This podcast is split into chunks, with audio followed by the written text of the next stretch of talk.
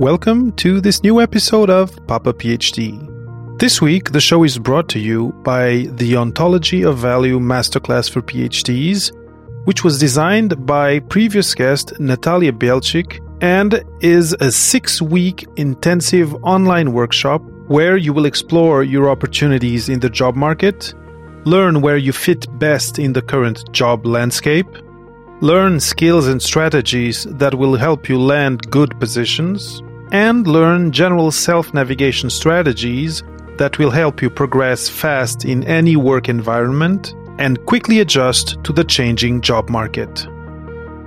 Now, Natalia will be giving this training herself in early November, so you're in luck. And if you're interested, just go to papaphd.com forward slash OV Masterclass in one word. If you follow this affiliate link, not only will you be helping me produce the show, but Natalia has offered to gift Papa PhD listeners one extra access code to the Ontology of Value test so you can offer it to a friend or colleague who's looking to have a better grasp of what types of positions they're better suited for.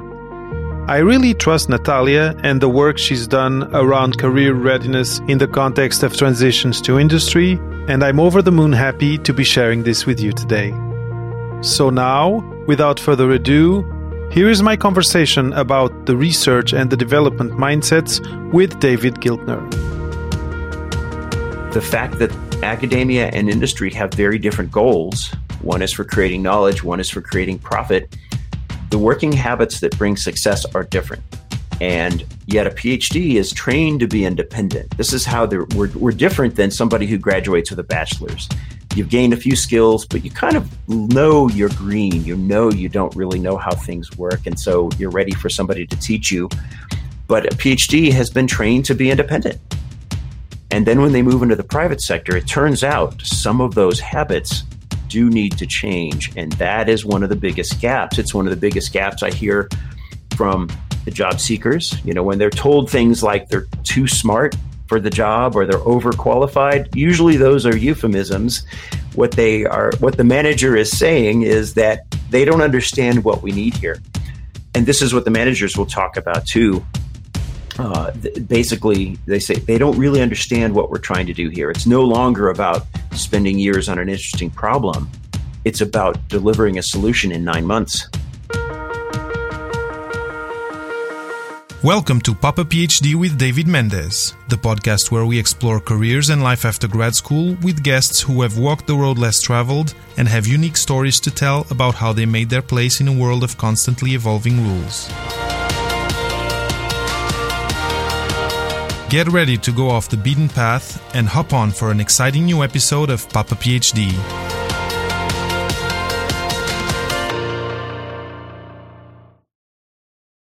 I want to welcome everyone to this new episode of Papa PhD. Uh, in this case, we're taping it live right now uh, on LinkedIn and YouTube. And I am here today with David Giltner. David has spent more than 20 years developing cutting edge photonics technology into commercial products in the fields of optical communications, remote sensing, directed energy, and scientific instrumentation.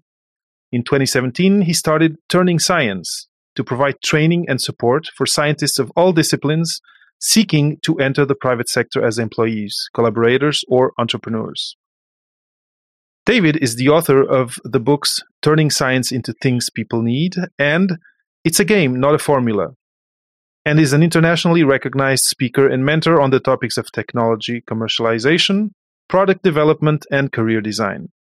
He has a bachelor's and a PhD in physics and holds seven patents in the fields of laser spectroscopy and optical communications. And like I said, what we're going to talk about today, the subject is going to be research mindset versus development mindset do, do these mix? Do, don't, don't they mix? This is what we're going to talk about. But first, uh, David, welcome. I'm super happy to have you here. Is there something else you'd like to add to the, the short presentation I did of, of your of what you've what's brought you here today? Uh, sure. I mean, as far as what brought me to here, maybe that's what I'll talk about because as you describe, so I started in physics and I built a career a couple decades uh, in the private sector developing laser based photonics based products. Uh, but in the last four years, I've been doing something a bit different. It, it started with the book that I wrote, the first one, Turning Science into Things People Need in 2010. Started as a side project, uh, just speaking and occasionally on scientists who have transitioned into the private sector. But it became such a, a, a topic of interest, both in terms of the need. Mm-hmm.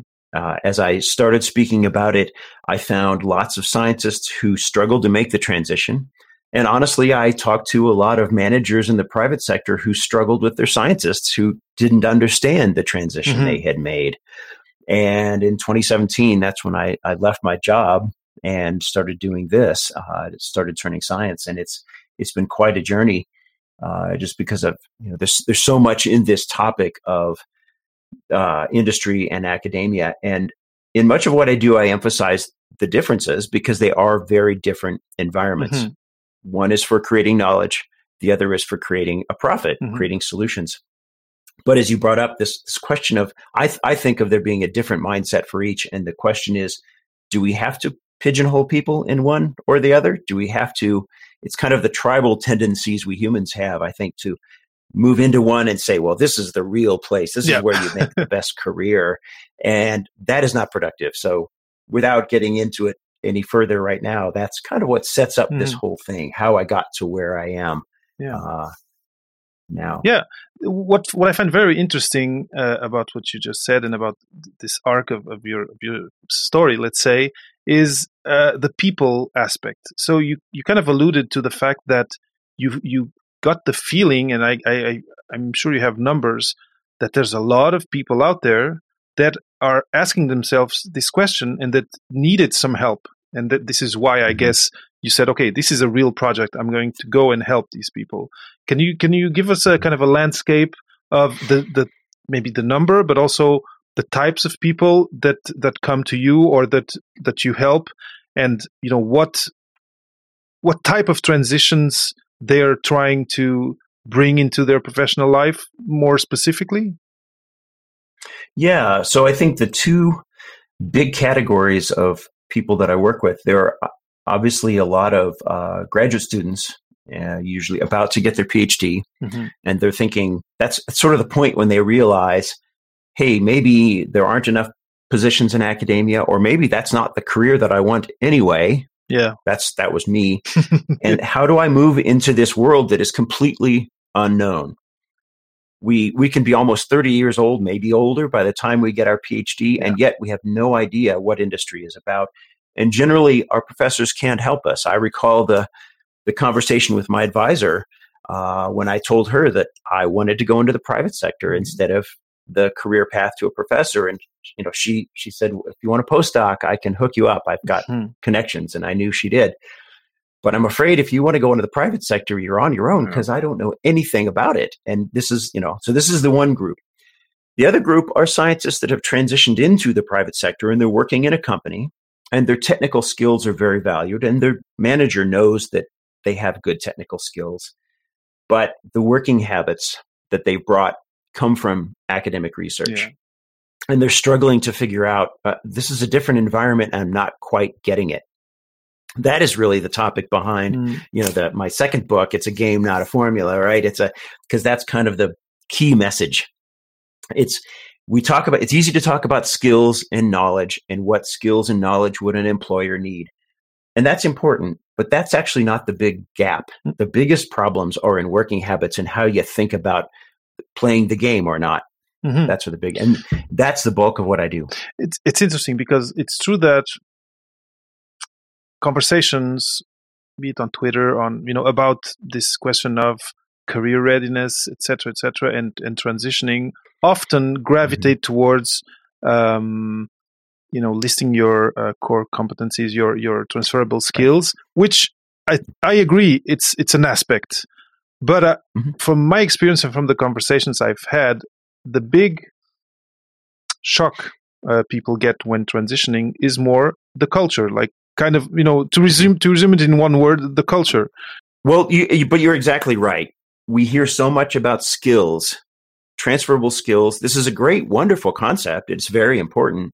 Uh, many times PhDs will think about the knowledge that they've gained in their five, six, seven years working on their PhD and wonder how that will be applicable in the private sector. All of that's relevant. Skills and knowledge get talked about a lot though because they're easier to talk about. Skills and knowledge are easy to put on a resume, yeah. on a CV. They're easy to train because they're things we learn. The things that don't get, and, and so that's fine, and it's a valuable discussion. But the part that often gets missed is use the word culture. I think that's a good way to think of it. I often talk about it's it's the habits that you have mm-hmm. because the fact that academia and industry have very different goals. One is for creating knowledge, one is for creating profit. The working habits that bring success are different. Mm-hmm. And yet a PhD is trained to be independent. This is how we're, we're different than somebody who graduates with a bachelor's. You've gained a few skills, but you kind of know you're green. You know you don't really know how things work. And so you're ready for somebody to teach you. But a PhD has been trained to be independent. Yeah. And then when they move into the private sector, it turns out some of those habits do need to change. And that is one of the biggest gaps. It's one of the biggest gaps I hear from the job seekers. You know, when they're told things like they're too smart for the job yeah. or they're overqualified, usually those are euphemisms. Mm. what they are, what the manager is saying is that they don't understand what we need here.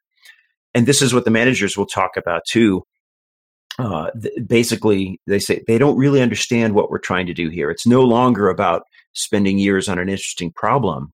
It's about delivering a solution in nine months. Yeah, and it's and here it's fun. It's, it's interesting because I was gonna I was gonna go to the time frame aspect of projects and of research mm-hmm. versus you know uh, uh, industry commercial projects, and um, in the conversation I had kind of you know some time ago with uh, with Simon Moore he said, uh, uh, or or maybe maybe with with Chris. Um, uh, well, now the name is escaping me, but th- they said one of the big differences is one thing they learned when go when going to the private sector was a project has depending maybe two months to prove itself within a company before it's dropped and in research you can dig much longer into into something without this expectation of dropping it and, and switching to something else.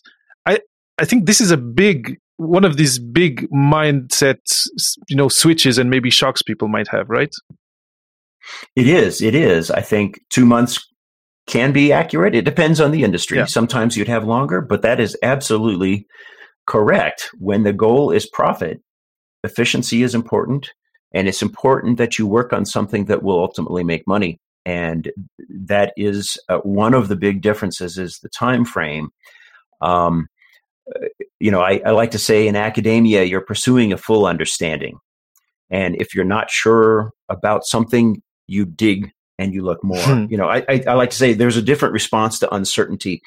It's in in academic research it's more i'm not sure i'm not certain so let's keep looking. Mm-hmm, mm-hmm. in industry I'm not sure, so let's try something and and move forward. you know, it's it's a different response to yeah. that. Um, so that's absolutely true, and I think that leads to a lot of the differences in the habits. Uh, one big one is making decisions. This is one of the big complaints that I have heard from all the industry managers that I've interviewed, and I've seen it myself as a as a manager. The typical PhD struggles to make decisions because they're used to working until they achieve certainty. Mm-hmm. this is what academic research is about. You keep going until you know, and then you publish. You don't publish something saying, "Well, we kind of think it's probably this." That would not work. that doesn't. It's not gonna walk. right. No. But if you in industry, once you transition into the private sector and you tell your boss, they, they a question might come up okay, I asked you to evaluate three different possible paths for this new product. We have a customer who needs it in nine months. What's your recommendation as to the path forward? Mm-hmm. And if you say, well, I don't know yet, I need two more months or two more years of, of data or analysis, that doesn't work. Yeah. They're saying, I'm, I'm not asking you to be certain. I'm asking you to pick the one you think is probably going to be best and let's start moving forward. Mm-hmm. And that's not the way we've worked all the way up until we made that transition in the private sector. And mm-hmm. that's one of the biggest frustrations, actually. It's one of the big gaps, right? Mm-hmm. So to bring it back to skills and knowledge, that's not a skill or a knowledge. That's not that's not about transferable skills per se.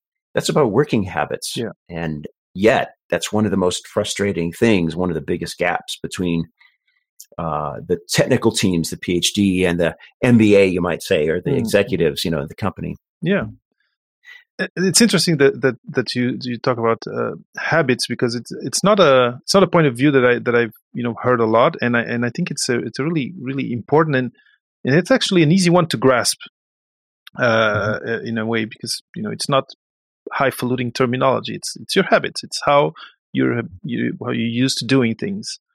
Um, I'm really curious because of this experience you have talking with people who are hiring and with managers mm.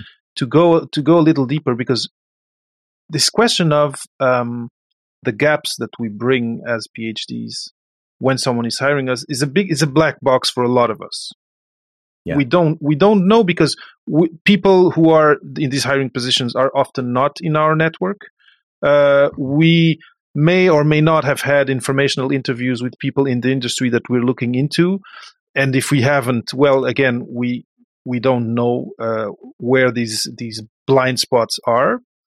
Um, is there is there maybe a list of two so apart from this one which is a which is a big one and it's it's easy to see how, where it stems from is there maybe two are there maybe you know two more uh, other key gaps that that you hear maybe that you know in, in order of of importance of or of frequency yeah so maybe i'll go back to the to the habits that i talk about because mm-hmm. i think those get right at the gaps um, i mean the first one is i say here's how i usually phrase it uh, scientists or phds who are successful in the private sector mm. learn these habits quickly and what are the habits the first one is they're focused on how to help their company make money. And that may sound obvious when you think about it. Well, of course, companies make money. But again, it's a habit. It's not just the, the reason I talk about habits is habits are hard to change. And knowing that companies make money and saying, oh, sure, I need to help them make money is not the same as in your day to day work, in your thinking, in your decisions, are you incorporating that? Because we get so used to chasing an interesting problem. I, I, remember all of these myself. I remember the the pain every time the first five years in the private sector where I'd find myself wanting to dig into something really interesting because that's what I could do as a PhD. I even saw my value. That's my value as, you know, I'm smart. I can figure this out. And instead, stop and go, hang on. If I spend a week looking at this problem, does that help the company make money? Mm-hmm. I don't think it does. I need to put that aside and make sure that my work is focused on helping the company make money because if I don't do that, mm-hmm. you know, we won't be here next year. So that's that's one big habit. Uh, another one that I, I like because I, so I mentioned we have a I I'll talk about myself because I know a lot of us are this way. We think of ourselves as smart. That's why we have a PhD, right? But we can get focused on needing to show we're smart. And that can reduce uh, it can reduce our ability to to get things done. So i like the other habit or another habit i say is scientists phds who are effective in the private sector are effective not smart. Mm-hmm. it's a bit tongue-in-cheek right? Of course it's valuable to be smart but it's meant to focus again as a habit is you know what are you doing day to day? Are you trying to be smart? Are you focused on how to get results being effective? This both of these two of the, the three that i mentioned came from a particular manager i spoke to about five years ago i think. Hmm. i was thinking about launching turning science. I've been doing this for a while and i was asking him. So he had been a ceo for about 20 years and had hired a lot of phds and i wanted to get his input on this and he said, you know, 90% of PhDs struggle. Hmm. And uh, he actually, he used the term, they're, they're worthless in industry, and which is a bit extreme, right? Well, but it made the point. I've heard things like that. it, it, and I had too. Nobody had said it quite so directly. But when I said, okay, what are some of the specific problems? First one he said is they always have to be the smartest one in the room. And that doesn't work in a team setting. Mm-hmm. You know, the the PhD physicist can't come in and tell the mechanical engineer with a bachelor's degree and 15 years of experience a better way to do things but i've seen it happen you mm-hmm. know they're focused on being smart rather than being effective and the second one was the decisions he said i can't get them to make a recommendation because they want to collect more data and do more analysis so anyway those are that's some background on two of those 3 mm-hmm. habits but those those three they focus on how to help the company make money they're effective not just smart and they make decisions without all the data they might like to have. Mm-hmm. They decide quickly. Um, I think of kind of those as the big three. I think it's it's really interesting that those are the ones you, you pick up and they're, they're important. Um, I kind of want to go to the first one because, mm-hmm. and to, and I, we'll go to the others. But one of the things that when people go into science that they may imbue themselves with is the private is let's let's use this word is dirty because there's money. Mm-hmm. Yep. And there's also money in research, but you know it's it's different, and there's no you know right. there's. But I'm sure you have examples of people who came from research, who went to industry, who are making money, but who are also bringing something to to a community, to to uh, you know to whatever to a whatever organization they're in, but that affects the society positively. Because I, I think one of the things yes. that I'd like to kind of break is this possible taboo of, oh, I'm, I'm, uh, uh, what's the expression in English? Uh, selling out. selling out, yeah, selling out might yeah. be mm-hmm. one of the issues. Is this something you've seen when you've talked with possible candidates of having this feeling of ah, I'm selling out? Absolutely some people worry about that. And there unfortunately is absolutely that attitude in academia. Not everyone mm-hmm. in academia but some.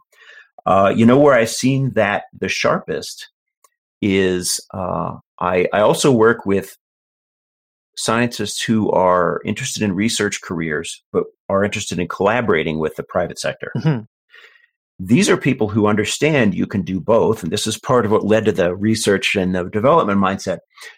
And I teach a workshop actually for postdocs who want to have research, academic research careers, but want to collaborate. And in doing that and preparing for that, I've spoken to a number of researchers who have built effective collaborations. So they, they work at a university, they have a often quite large research groups, research efforts, and some great industry collaborations. Many of them have said, my colleagues look down on me hmm. for taking industry money. One I remember I met in uh, Brussels a few years ago said, some of my colleagues call me a prostitute wow. for taking money and not doing science. It's a very unfortunate attitude. Uh, but it, it, it, as you pointed out, it is not uh, justified either. I think when we when people many people think of okay, industry is about profit, we think of the negative stories of corporate greed and people who end up cheating people out of money and trying to amass lots of wealth. Of course, that happens. There's bad players, bad performers everywhere you go. But there are plenty of companies, and, and I have spoken to many people in these companies who are creating solutions I mean, a perfect example. So for my for my second book, I, I did a bunch of new interviews as well. Mm-hmm. I spoke to a woman who has a company, started a company in the Los Angeles area to develop a solution for prostate cancer. Okay. Excellent example, right? She's like, think about the, the men who are not only affected by this, their families, the people who love them, and we are on the verge of creating a solution that will help them. And of course, we have to turn a profit in order to be here and continue to do this next year. Of course. The profit is the way we get to that solution that will make the world better. And also, it gives jobs to the people who are helping to do this, mm-hmm. which is a positive thing. So, you know, profit does not have to be dirty. You're absolutely right. Many people think of it that way, mm-hmm. and it's very unfortunate.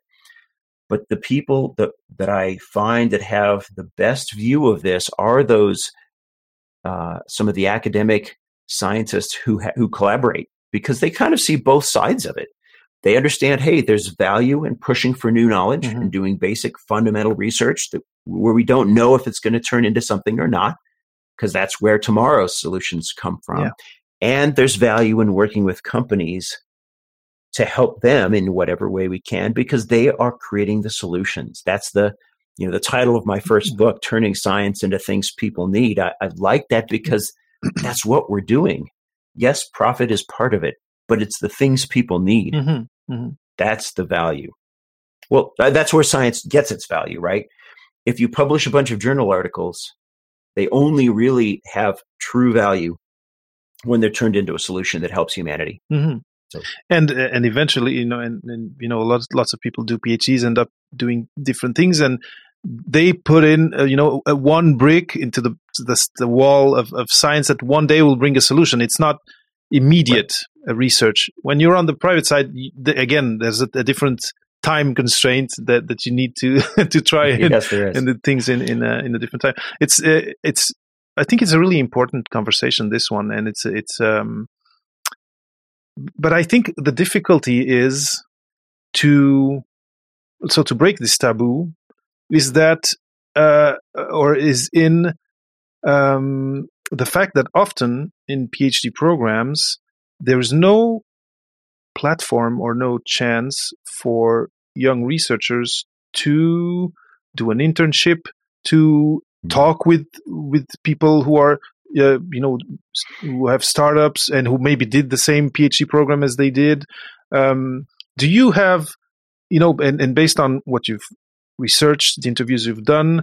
Um, because just I'm, I'm going to give you an example. So in France, there is a, a, type of PhD contract which is called CIFRE, which is mm-hmm. specifically a contract for a PhD that's going to happen within a company. And it's mm-hmm. it's not widespread. There's a growing number each year of CIFRE contracts that are given, but I, I've talked to some of these people and it's a, a huge plus for them because they are doing the research they wanted to do. So they're doing a PhD, but they do learn the culture. The culture. They do learn the social aspects, the social. because, uh, uh, like you said, there's some awkwardness in trying to be the smart person in the room, right? And they learn right, that. Yes. They learn that because they're yes. on the floor, they're in the in the office, and so have you seen, or or do you have? Well, first, have you seen things like that happening around you? of, uh, of programs offering platforms for young researchers to dip their toe in the in the pool in a way? Yeah, I, I have seen some of it. I'm aware of the kinds of things you're talking about. Uh, industry PhD is another term that is often used for that. Mm. I think it's a wonderful idea for exactly the reason you described. Mm. It is not common yet, um, but I look forward to that growing it's interesting as you describe that. I can hear, though, objections from some people who would say, oh, but that's not what a PhD is for. You know, a mm-hmm. PhD is meant to groom next tomorrow's professors, mm-hmm. tomorrow's academic researchers. And that's some of that human tribal culture, I think, tribal nature coming in. Mm-hmm. It's unfortunate. A PhD can be for both. It, it, that gets back to the research mindset, the development mindset. It doesn't have to be one or the other. We can groom PhDs that are planning academic careers. Mm. We can groom PhDs the, the same strengths, the same independent mindset that will go into companies. There's value in both. Mm-hmm. And we can groom PhDs that understand both and may choose to go back and forth. Mm-hmm. And this is exactly what the professors, the researchers who do industry collaborations have kind of grown on their own, mm-hmm, right? Mm-hmm. That's where they've developed. They've on their own said, Hey, I see both have value. I see that I don't have to go into only one or the other. Mm-hmm. I can recognize and embrace the value of both. And maybe there's actually a synergy there instead of saying it's one or the other. Mm-hmm. You know, industry is good, academia is bad, academia is good, industry is bad. It's a it's a synergy knowledge is developed and is turned into a solution. And if we embrace both, understand both, and a, and a versatile scientist can go back and forth. We're we're supposed to be smart. We ought to be able to figure both environments out and adapt from one to the other. Yeah. There's no reason we have to do only one. So that's true. Uh, I I drifted a bit from the topic of the industry PhD, but that I think that is, I think as that grows, that will develop the credibility that yes, a PhD can work in industry. There's things they can do. Mm-hmm. It's not monotonous work as sometimes people hear. Uh, it is absolutely a different way to be creative. Yeah. And uh, independent and yeah. It's interesting you talk Great about idea. creativity because uh, I'm, I'm thinking of my interview with uh, Jonathan Weitzman in in uh, University in Paris, and he's he believes in that fully, and he's one of those. He at a certain point he left academia and then came back within a year, but to go, you know to go to industry. But what happened is after coming back, he's now still a professor, but he kept really close contacts with industry. Some of his students now have startups, and he brings his Mhm. students to visit, and you know it's he it, it's such such such an enrichment to his experience as a professor, but to his students Yes. as as being students. And the, one other point that I that I wanted to you know to to comment com- coming from what you said is yes people are groomed to be professors but there are only so many spots as professor right now so right. why not open up the the gamut of of what we're grooming people for a little bit to allow them to successfully transition later on to this other world that's uh, a little bit different I, I think that's really true. You know, sometimes I have heard, oh, we're creating too many PhDs now in the world. Well, if you assume that PhDs should go into academia, that would be true. Mhm. But if you look much more broadly at what a PhD is, it's not about it's not necessarily about learning a specific research path and then continuing that. If, if that's your view, yeah, it seems like it's it's overdone Yeah. or or maybe even a waste. If instead you see that a PhD teaches somebody how to think independently, be creative, solve problems, those skills are useful in so many places. Yeah. It's about having a broader view. And there are, I think, three general things that we're seeing now, trends um, in academia that actually are pushing that. And I like to see it. One is the industry PhD. Mhm. One uh, is the uh, uh, second one is the professors, the researchers that do collaborate. And the third you mentioned is the growing startup culture in some universities. Yeah. All of those are bringing greater awareness and significance uh, to recognition for the private sector, kind of a, an awareness that not only is it there, but it is a good thing and it is a valuable career path in parallel to academia. yeah yeah, no it, it's true and it's it's good to see uh, uh, these things happening but Mhm. uh, it's not widespread yet and and you know there's there's work to be done uh, more like systemically so that because what what happens often and uh, I don't know if people who come to you talk about this but a lot of people end up well there's people who end up quitting PhDs and there's reasons for that for sure. But you know uh, mental health issues in in you know young researchers are the numbers are yeah, I was going to say staggering, but they're they're substantial. And the one of the facts that I believe is important in that is the insecurity of not knowing, especially if you realize "Mm, I'm not going to be a professor, and then okay, how do Mhm. I figure out what I'm going to be next? If I didn't prepare for these two, three, four, uh, what, whichever years before, this is why what you do, I think it's really inspiring, and and I I really always want to showcase people who are trying to help people and, and you know and graduate researchers and PhDs find their place in a world that they might at first think, okay, I don't belong here. Yeah. That's uh, it's an excellent point. That is if I had to pick one aspect of what I try to do, it's to help PhDs see that moving out of academia is not a plan B. It's so unfortunate that many of us see it that go. way. It's terribly unfortunate. Uh, we come in with this vision that we should be a professor. And many of us actively want that when we start our graduate careers, and that's fine. Often because that's really the only thing we see. You know, as a physicist, I just knew, well, that's what a physicist does. A scientist becomes a professor, right? Um, and either we realize as we watch our professors, this this was my story. I watched my advisor and the other professors as I went through graduate my graduate studies and realized I don't think that is the career that I want. I want something more dynamic and varied. Mhm. It's fine for them. That's great. It's not for me. Uh, and decided I want something different. Some of us realize, ooh, it's a very competitive job market for very few professor positions. Mhm. What are the chances I'll get it? But in many of those cases, unfortunately, many of us end up feeling like, ah, oh, I've done this for nothing to, to exaggerate it, right? Or I've done it for, you know, that is so unfortunate. And if there's one message I try to get out there, this is not the case. I understand you may be thinking that, and I understand why mm-hmm. you may be thinking that, because few people in academia understand industry and there's not enough respect for it. But it is absolutely not the case. Mm-hmm, mm-hmm. And I try to help them look at their strengths, their experience, their PhD, what it means, and find there are plenty of things you can do. Yeah. That's that's one of the reasons I like the interviews bring me a lot of stories. The people I talk to bring stories. So it's not just me saying, well, here's my career path and I've found so many fun, exciting things to do with my degree. I never felt it was a waste, even though I didn't even do a postdoc.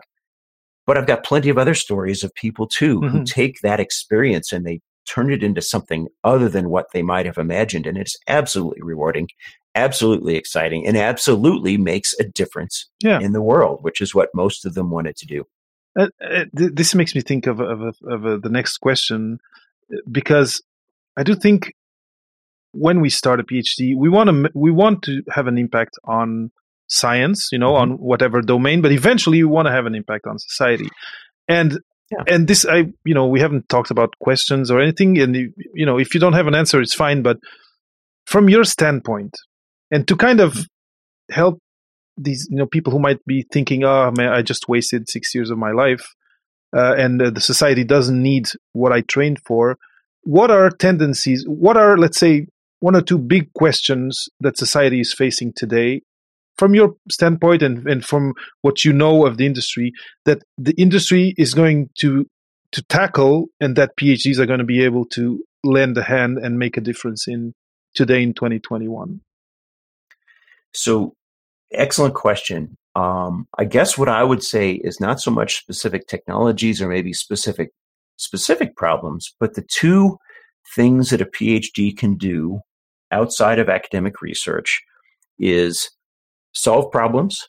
And, and if that sounds vague and generic, it is. And I mean that intentionally because you can apply your problem solving skills and experience to almost anything. Mm-hmm. And so that is one of them. The other is uh, independence, independent learning. I mean, both of these good critical problem solving skills and a true independent approach, able to learn on your own. And in, in the era now where so much information and disinformation is available, the ability to critically think about what's right and what's not, mm-hmm. what's true and what's not is important. The ability to take a vague concept and turn it into a real plan, which is what most of us did for our PhD. Mm-hmm. The ability, the confidence to say, you know, nobody's done this before, but I can probably do it because again, that's what most of us did for our PhDs.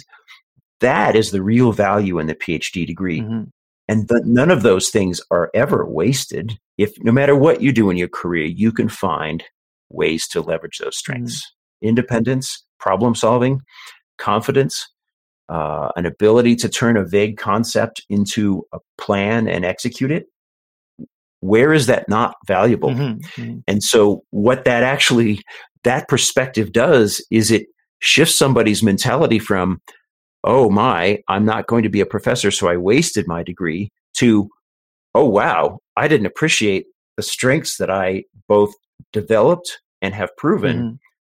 can be leveraged in almost anything I want to do. that it opens up a whole new set of of career options, possibilities, life options, possibilities. Yes, but a question for you, and again, depending on on you know the managers what industries the managers you talk with are in but what industries are you know want phds or will want phds in the next five to ten years that people listening might not be might not suspect that there's a place for them in there? Uh, you know there's a lot going on in the life sciences. I'm very excited by it and i know that's still broad but if you think of life sciences whether it's uh, synthetic biology whether it's creating you know vaccines and medicines. And, uh, you know, I'm so excited by what's going on with uh, DNA work, generally speaking, mm-hmm. whether it's mRNA or um, CRISPR technologies. Yeah. But just broadly speaking, we are learning so much in the life sciences. And I've known a lot of people that have moved into that from other areas. So back to a PhD in some other discipline mm-hmm. might still find a great spot there for two reasons. One, we can learn new skills and new knowledge quickly. We've done that. Yeah. And two, uh, just to go back to the example of the life sciences, it is incorporating so many other things as it grows. For example, I know a lot of fellow physicists who have moved into uh, the life sciences. Many have started okay. companies that are bioscience companies, and maybe they're using uh, some photonics technology as part of the technology, but they're creating another solution. Mm-hmm. Uh, another interview I did was a woman whose uh, PhD in physics worked with lasers, but she and her colleague developed a way of inserting CRISPR, using a laser to insert CRISPR into a cell, accomplishing a challenge there, right? I don't know how much she, I mean, she's, she's not a biologist. She's a physicist. Mm-hmm. And yet we, moving forward with that confidence that mm. I can probably learn what I need and I can get people to help me. And she moved forward, started a company in Boston, Massachusetts, wow. and she and her partner are off and running with that. So uh, those are some of the most exciting ones. As an aside, sometimes I, I wish I had gotten into life sciences more. It's such a, an amazing frontier. So that's a big one mm-hmm, mm-hmm, mm-hmm. that uh, I think of. Um, and that has affected us as a society in the last year or so hugely.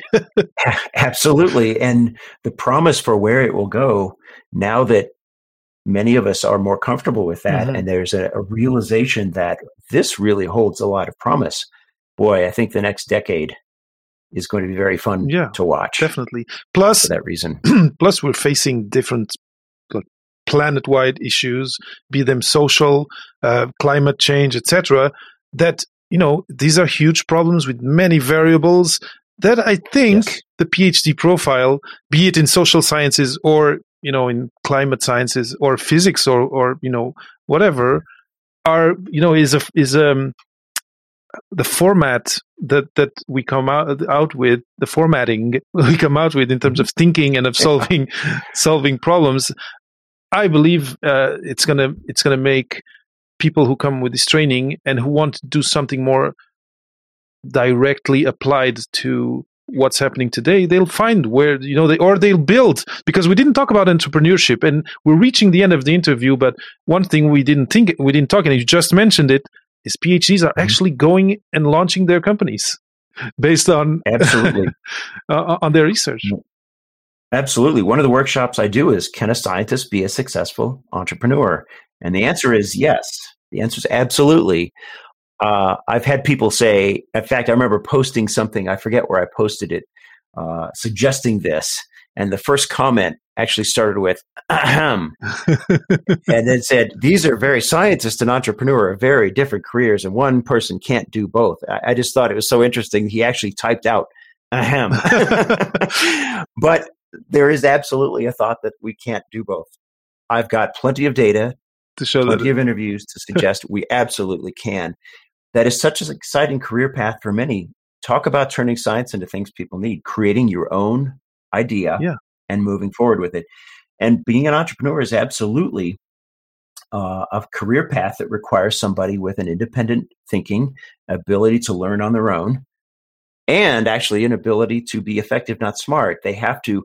What it's important to learn and understand things themselves, but they have to know to depend on other people as well yeah. and not try to do it all themselves. Great career opportunity to make a difference in the world. And, uh, you know, you we've we, you're asking about specific areas. You mentioned a couple more. Um, the environment is a really important one. I think just in, I don't know, I don't have a term for this, but disinformation is something that is much more on my mind lately. Mm-hmm. That's not an industry, it's not a market, it's not a, but somehow we all have to deal with this. Yeah. And we need some creative, intelligent people to work on this problem. Uh, some of it has been created by people with a technology background, obviously, at wanting to do good, and now we see where it goes. I, I think that is a, an opportunity for some PhDs to really make a difference. Yeah. Um, I mentioned life sciences already. I'm impressed. I do a lot of workshops, uh, and I'm impressed with the number of people that are working on new cancer solutions. Okay. And I, I, think there's some really Health. promising technologies. Boy, that that sounds so exciting. Yeah.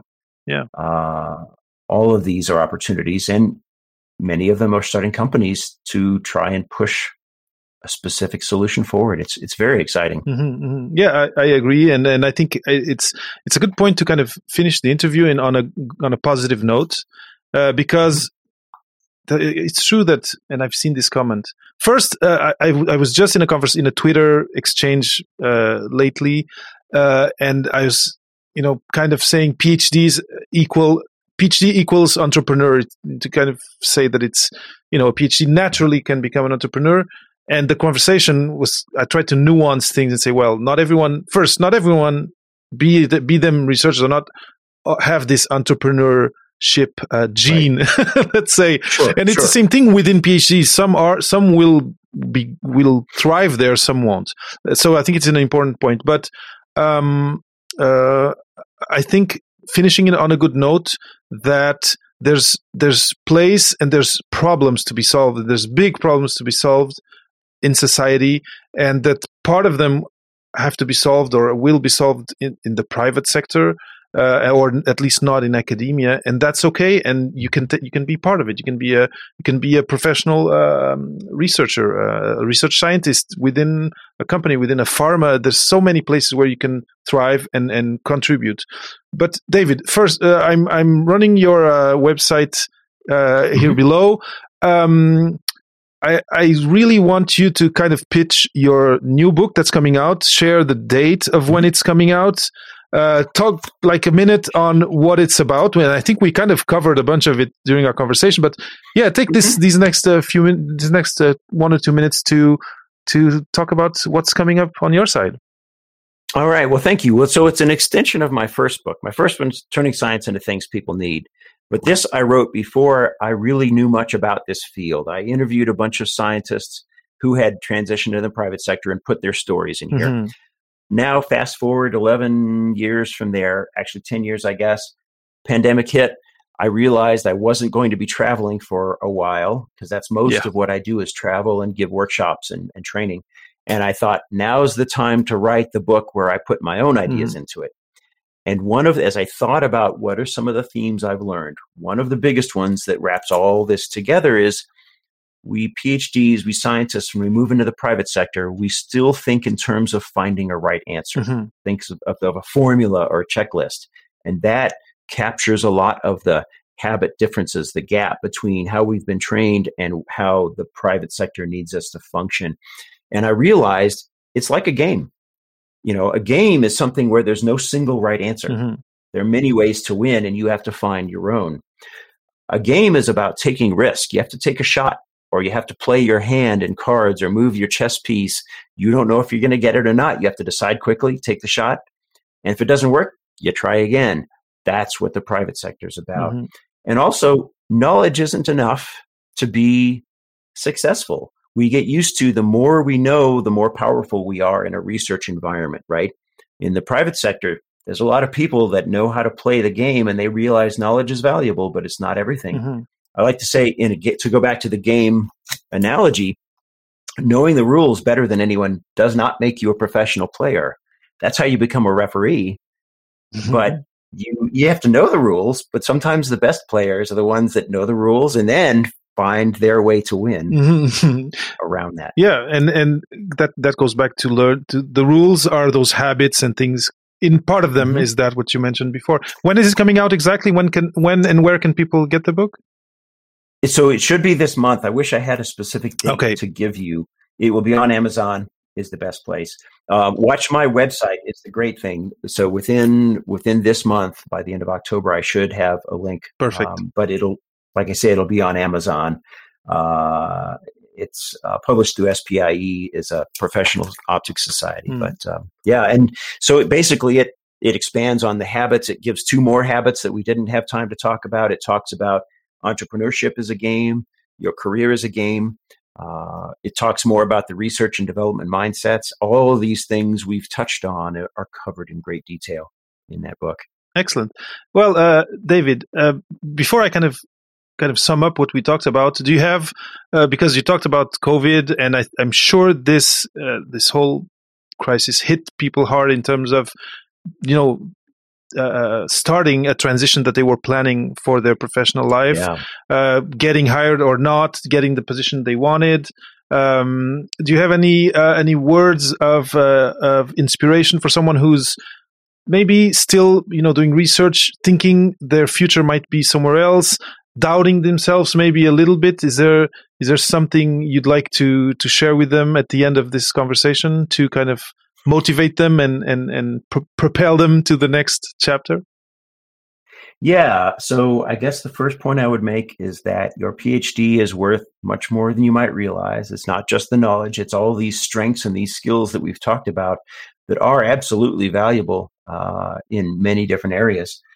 But when, and then in thinking about it, especially given that we've, many of us have had setbacks, right? Yeah. Uh, we had a, we might have had a plan and we've run into setbacks. One of the things I've learned to think about is when you run into a setback, you can let it drag you down. There's three ways you can deal with it. You can let it drag you down. You can get through it and go, whew, boy, that was bad, but at least it's over. Or the third way is you can actually embrace the challenge and think, how can I use that to build something that wouldn't have otherwise happened? I mean, I did that with the book. I thought, oh, I, I, I normally travel. I, I was planning on spending much of the 2020 in Europe delivering workshops. Yeah. That all went away for the first nine months. Right. So I found a different way to make something of it. But I, the way I sum it up, I like to say, what story would you like to tell down the road mm-hmm. when you look back? Do you want to look back and say, boy, that pandemic was awful and I'm just glad it's over? Okay. Or would you rather say, hey, this was something I didn't plan, but I found a way to leverage it into something and I decided how I was going to make that story. I decided what story I wanted to tell mm. afterwards, and that's what I developed. Uh, that's that's great. It's a great point. I just have one last thing to to mm-hmm. ask you, which is: Are you able now to give um, to give workshops uh, at least uh, around where you are? Mm-hmm. Uh, is that has that resumed yet? It it actually has. So two comments. First of all, by the end of 2020, I was doing everything online even two day workshops, you know, I my initial thought was, how do I do these online? But I figured that out. That's part of the story. And so I deliver even my two day workshop content okay. through Zoom. Okay. But I also am able to travel again. I've started traveling again, even internationally. Um, and uh, so I am embracing both now. Perfect. That's part of the story is uh, I can do them virtually and I can do them in person. Mm. And uh, in my workshop, my so my website details many of the things that I do uh, and I'm happy to uh, travel. Excellent. If that's what somebody's interested in, and happy to do them online as well. Great. So I so what I wanted to say is, if you've been inspired by my conversation with David, David Giltner, the new book we're all expecting it but there's the first book that you can that you can go read uh, and i think the the big take home message for me david and, and this is going to be the, the last few words and you can comment if you if you want after but there's gaps but we can fill those gaps we especially after a PhD, learning is the thing we do. So, mm, yes. the hopeful message that I got from all we talked is people, when they see a PhD arrive from industry, might expect this gap or that gap or that gap. And they have, uh, let's say, historical reasons to, to do so, to think so. But, but mm-hmm. we as PhDs, we as PhD programs or as, or, or, or as, you know, research institutes, we can uh, we can fill those gaps before the transition arrives and this is why it's with workshops it's with reading good books but i think also very importantly it's talking with people who are on the other side of the fence get bringing yes. them to the institutes uh, you know uh, bringing alumni let's say of your program who are now a startup mm-hmm. ceo and and have and talking with them and understanding what their experience was what they learned people mm-hmm. stories like you said you know your first book was filled with stories of people that's it's a little bit what i do here on papa phd so yeah. i think it's a very hopeful message i really appreciate what you're doing i really appreciate the um, the structured view you have of, of, this and i'm i'm really thankful that you came on the show Well, thank you for having me. This was really fun to talk to you. I really appreciate the invitation, and I this has been a great time to uh, talk to you about something I care a lot about, and I think is important for so many PhDs. It, it, there's so many exciting, rewarding career options. If you're feeling like you wasted your time getting a PhD, oh my God, it's not true. Uh, there's so many things you can do. I much more positive approach is available. I couldn't agree more. Absolutely. David Giltner, thank yeah. you so much for having come on the show, and uh, all the best for for 2021, 2022. thank you. Same to you. Thanks for listening to another episode of the Papa PhD podcast. Head over to papaphd.com for show notes and for more food for thought about non academic postgrad careers. I'll always be happy to share inspiring stories, new ideas, and useful resources here on the podcast. So make sure you subscribe on iTunes or wherever you get your podcasts to always keep up with the discussion and to hear from our latest guests.